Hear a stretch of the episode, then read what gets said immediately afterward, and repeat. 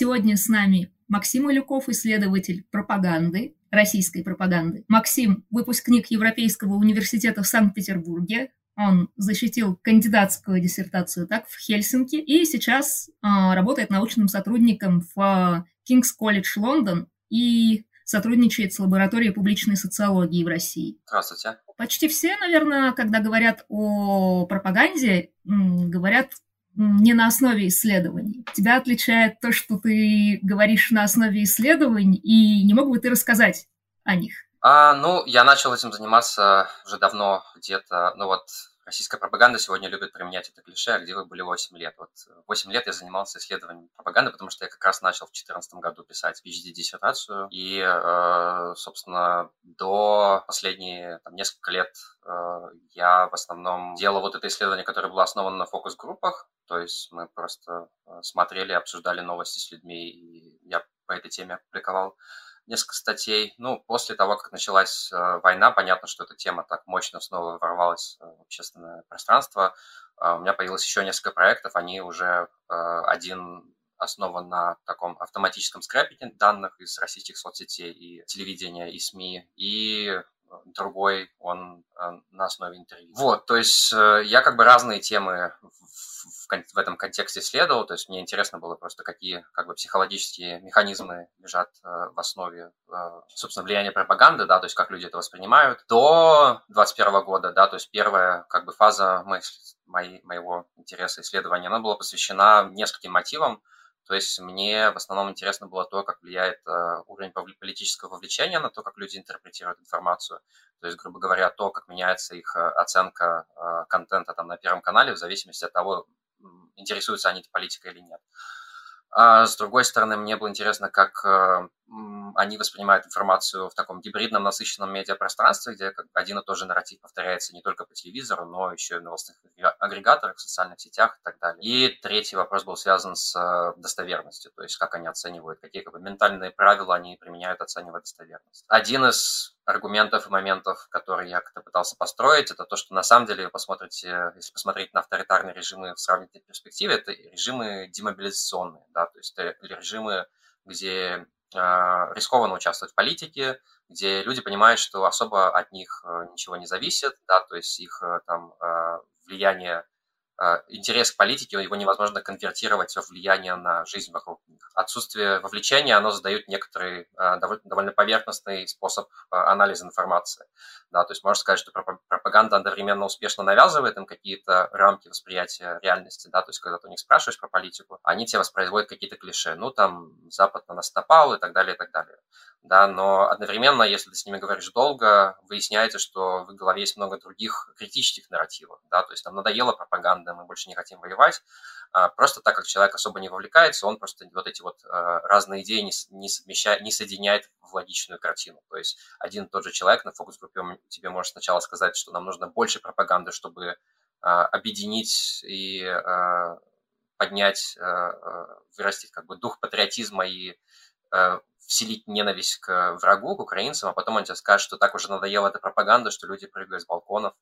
А, да, то есть просто он до этого не думал о том, что у него не было мотива а, соединить две разные идеи. Вот. И один из мотивов, который мне интересен, это то, что на самом деле часто а, не сама пропаганда влияет на людей, и не сама пропаганда обладает некоторой убедительностью, а просто контекст авторитарный задает такой способ анализа информации, когда у человека нет э, стимула формировать какое-то консистентное мнение. Другой мотив мне был интересен, который связан с цифровыми медиа и с гибридной медиа-средой. То есть, что я, например, наблюдал, это то, что, ну, мы знаем, что за последние 10 лет Кремль выстроил такую очень э, массивную машину цифровую, э, в которой есть сети кремлевских каналов, есть новостные агрегаторы, которые тоже фильтруют истории и, собственно, включают в свои списки только прогосударственные издания, есть э, поисковики, которые тоже э, цензурируют информацию, там меньше шанс найти какую-то оппозиционную информацию, чем прогосударственную. И часто это повторение у людей э, активирует такую вот эвристику, которую психологи называют эвристикой консистентности. То есть ты видел эту историю много раз, за счет того, что она повторяется много раз, она кажется более достоверной.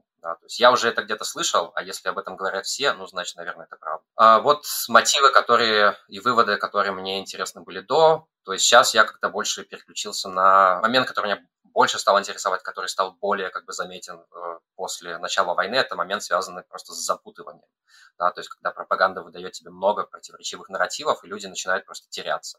Да, и я не знаю, что происходит, э, потому что я потребляю огромное количество конфликтующих конфликтующей информации. То есть, ну, это тоже один из эффектов пропаганды – запутать и не дать какую-то консистентную мира, э, картину мира, а сделать так, чтобы люди отказывались от формирования мнений, говоря о том, что ну, слишком много информации, все, все сложно, мне не хватает достоверной информации. Да, ну и сейчас мне как-то больше все становится интересно, и это такой гораздо более заметный стал кусок медиа-ландшафта российского, это вот такой дискурс о дезинформации.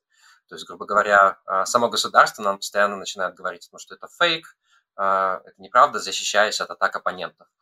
То есть э, сейчас я как-то пытаюсь постепенно поступиться к этой теме, а какую роль сам вот этот э, навязываемый государственный дискурс дезинформации играет. То есть э, влияет ли он на доверие к медиа, перестают ли люди доверять медиа, работает ли это и так далее. Правильно ли я понимаю, что по твоим предыдущим исследованиям пропаганда, собственно, базируется на каше в голове, что все версии возможны и все они неправдивы, и э, в то же время ничего сделать нельзя, и поэтому нет смысла да, искать что-то достоверное. Ну, в каком-то смысле да, то есть не то, чтобы пропаганда базируется на каше в, голове, каше в голове, а каша в голове, на самом деле, естественное психологическое состояние. То есть вот если у человека нет серьезных стимулов увлекаться в политику, да, если он не понимает, что у него нет ощущения, что это как-то сильно на него повлияет. Да. Вкладывать туда ментальные ресурсы и думать о том, а как связано это событие с другим, и третьим, и пятым, ну, как бы стимулов особо нет. И мы знаем, что и в других странах, где мнение людей все-таки имеет какой-то больший чуть-чуть вес, а, там у большинства людей тоже каша в голове, да, но в автократиях просто чуть больше каша в голове, потому что стимулов чуть меньше. Но основная идея, да, в том, что каша в голове – это важная э, составляющая. На первый взгляд очевидно, что есть стимулы э, искать правдивую, проверенную информацию, просто чтобы выжить. Как тогда держится российская пропаганда? Если это буквально то точная информация сейчас вопрос жизни и смерти. Попадет человек под мобилизацию или о, его отправят на фронт и погибнет? Да, это совсем недавно стыл, стало вопросом жизни и смерти, потому что ну, последние 8 месяцев все-таки война существовала на экранах. Да, это было нечто далекое, абстрактное, там где-то воюют, меня не трогают, ну и нормально. Мобилизация действительно э, политику так э, жестко внедрила в частной жизни людей, да, то есть э, пришла, и до этого они пытались от, этого, от этой темы как-то отстраниться. И э, мы видим, что сначала, естественно, был эмоциональный какой-то взрыв в начале войны, да, то есть люди начинали следить за новостями. К лету наступила серьезная усталость, да, то есть телеканалы потеряли, потеряли почти треть аудитории, а, люди в вопросах заявляли, что они устали от новостей. Постепенно на телеканалах начали как бы возвращать развлекательный контент, потому что все просто устали от э, постоянного Соловьева. Вот в этот период между мобилизацией, между началом войны и мобилизацией было много попыток отстраниться. То есть, и это мы хорошо видим, например, на интервью, да, э, которые мы собирали последние месяцы, что есть определенные группы сторонников и противников, такие более активные, но между ними есть сомневающиеся. Люди, которые активно старались отстраниться от этого, да, которые говорили, я все равно ничего никогда не пойму, и вообще-то я, даже если бы понял, то мне непонятно, что с этим делать, поэтому, чтобы не травмировать э, свою психику, так как эти страшные эмоции несовместимы с повседневной жизнью, я буду э, стараться это все игнорировать. То есть до мобилизации это не было вопросом жизни и смерти.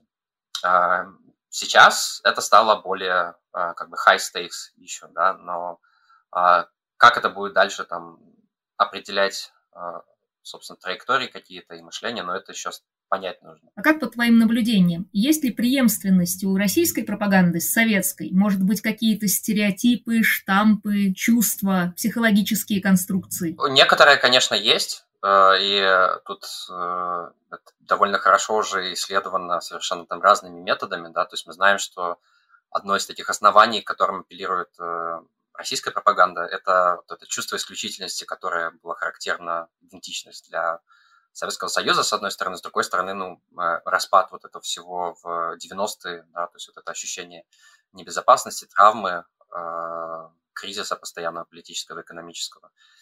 И э, даже если посмотреть на какие-то отдельные нарративы, которые э, каким-то образом э, используются для обоснования там, и и путинского правления, и войны, и чего угодно, а, расширения НАТО и так далее, и так далее, они все как бы восходят к вот этой идее осажденной крепости и идее о том, что, собственно, у нас было вот это мощное государство, и в 90-е Запад нас поставил на колени, да, поэтому путинский режим – это возвращение России на карту мира, то есть э, какие-то моменты, связанные с, советской, советской идентичностью и историческими нарративами, они, конечно, используются, и, и они ну, являются достаточно резонансными, резонансными, то есть хорошо работают.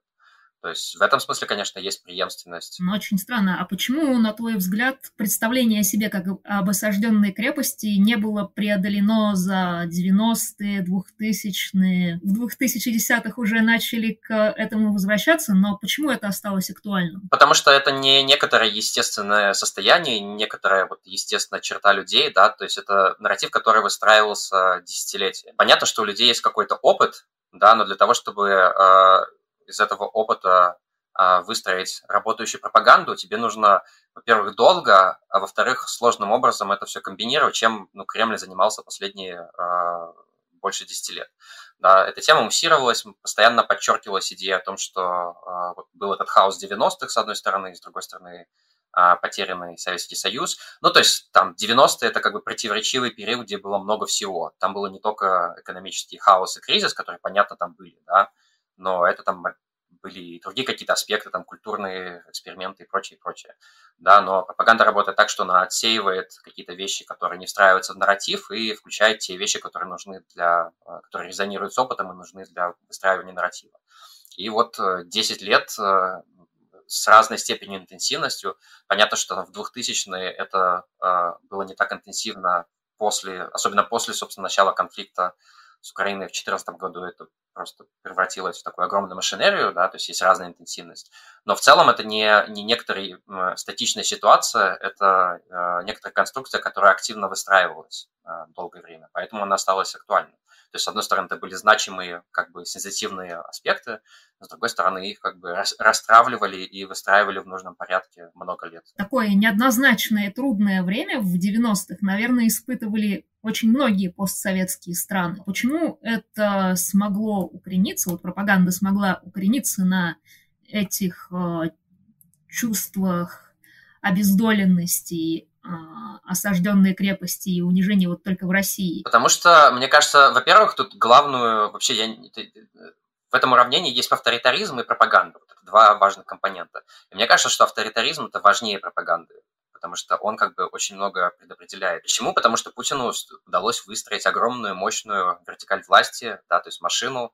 А пропаганда – это не только доверие, да, пропаганда – это еще а, сигнал, то есть есть как бы много теорий, которые подчеркивают ее сигнализирующую функцию, когда людей не доверяют, но самой пропагандой государство демонстрирует, сколько у него есть ресурсов, какой э, контроль над всем, включая информационную сферу, поэтому это как бы сигнал, ну вот не суйся, я такой сильный. Немногим лидерам которые э, вышли как бы из Советского Союза, постро... удалось построить такую как бы мощную э, ресурсную репрессивную машину, и в такой богатой стране, где у тебя есть огромное количество ресурсов, то есть, например, такой цифровой системой э, э, цензуры и манипуляции, мало кто может похвастаться, да, то есть Китай, наверное, сравнимый такой ресурсный автократ со сложной цифровой системой.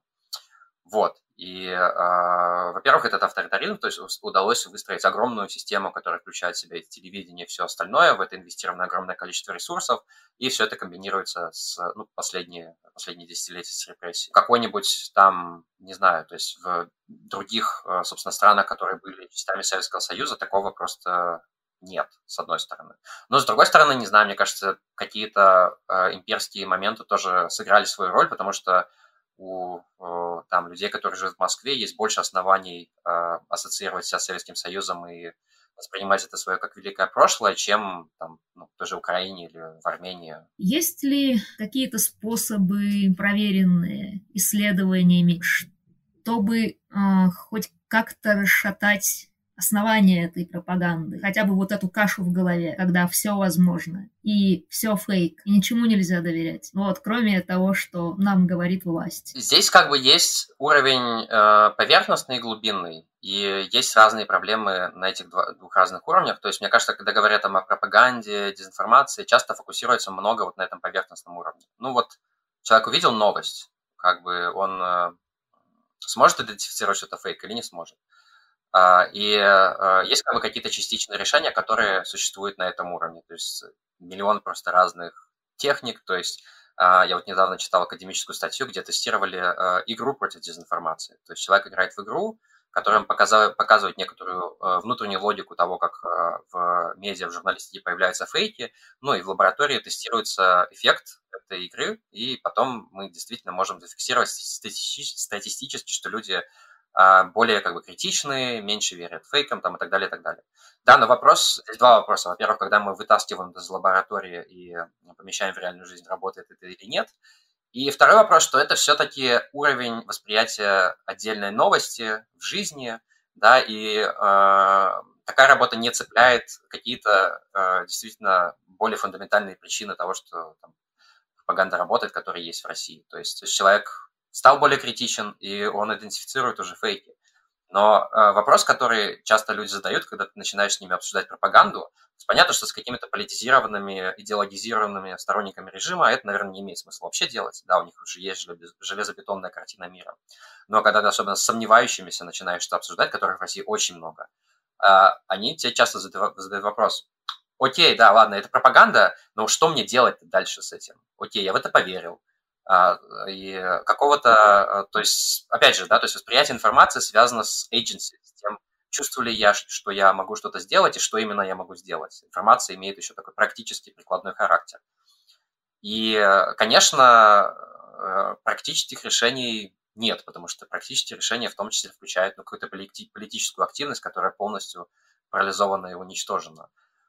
Вот, то есть, э, и здесь есть некоторый разрыв да, то есть э, для решения вопросов как бы информационной, информационных нужно решать вопросы политические. И э, здесь как бы наши действия больше гораздо ограничены, потому что ну, лайфхаки какие-то здесь сложно придумывать. Мы знаем какие-то ограниченное количество выводов, которые наблюдаются в лаборатории, которые мы можем перенести, например, на политические дискуссии, да, то есть когда мы обсуждаем, например, политику с людьми, которые смотрят телевизор, что там можно делать, что там нельзя делать, вот. Но вот важно понимать еще такой э, более широкий контекст того, что, окей, а обычный человек во что это может транслировать, конвертировать, да, что ему после этого делать, даже если он согласится с тобой, что Буча, например, это не фейк, да, что там действительно э, зверские преступления. Правильно ли я понимаю, что, грубо говоря, жизнь лучший учитель? Есть большие сомнения в том, что какие-то вот эти лайфхаки, гайды, они будут помогать вне лаборатории? Нет, э, я бы сказал так. Это зависит от двух вещей. Во-первых, э, насколько это распространено.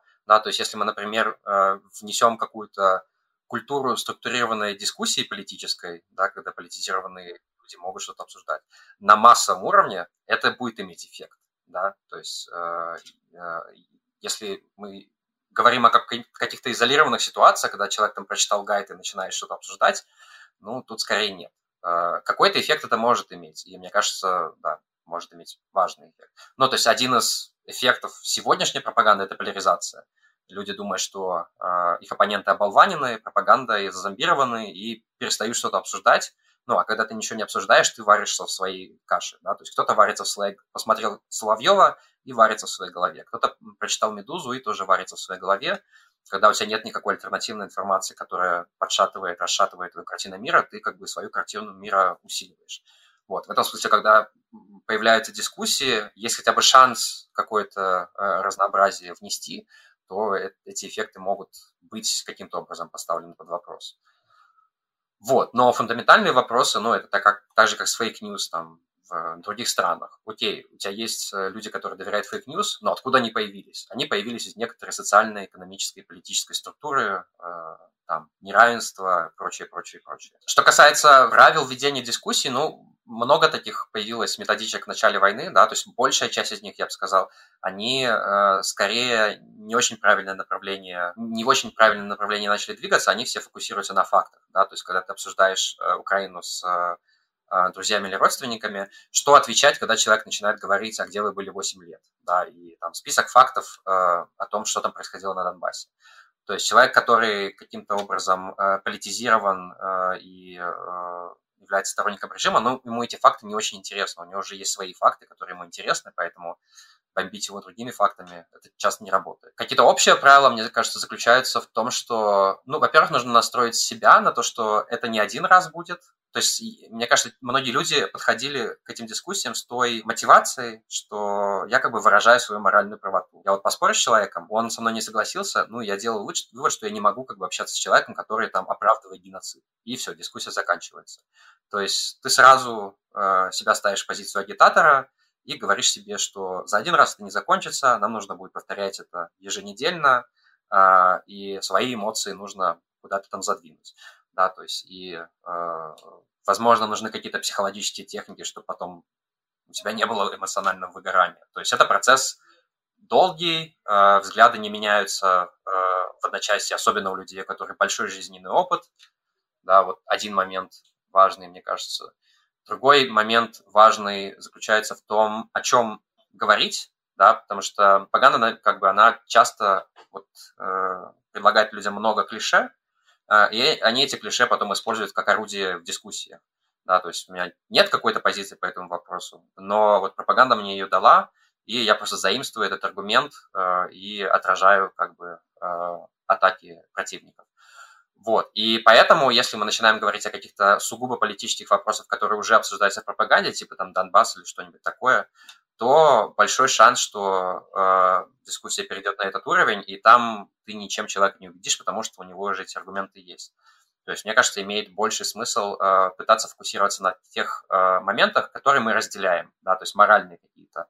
Э, то есть про Донбасс человек ответит, что ну вот там как бы бомбили 8 лет, жертвы твоих собственных солдат, но это все-таки уже вы можете найти здесь точку соприкосновения и согласиться, э, найти согласие по поводу того, что это плохо. То есть говорить о каких-то общечеловеческих вещах, используя их как рычаг. Вот, то есть долго, мучительно позиция агитатора, скорее менее политизированные вопросы, которые не являются такими вот мощными cleavages. Это хорошо, на самом деле, подтверждается и еще лабораторными исследованиями, которые, ну вот тут как раз они как-то вот, можно сказать, что они вышли из лаборатории. То есть, когда партизаны, ну, вот, политизированные люди спорят, если они как бы знают позицию друг друга и спорят на политические темы, если потом как бы провести опросы и спросить у них, что они про друг друга думают, они тебе ответят, что э, на основании этих данных ты увидишь, что они считают, что расстояние между ними просто огромное. То есть они дико стереотипизируют противника.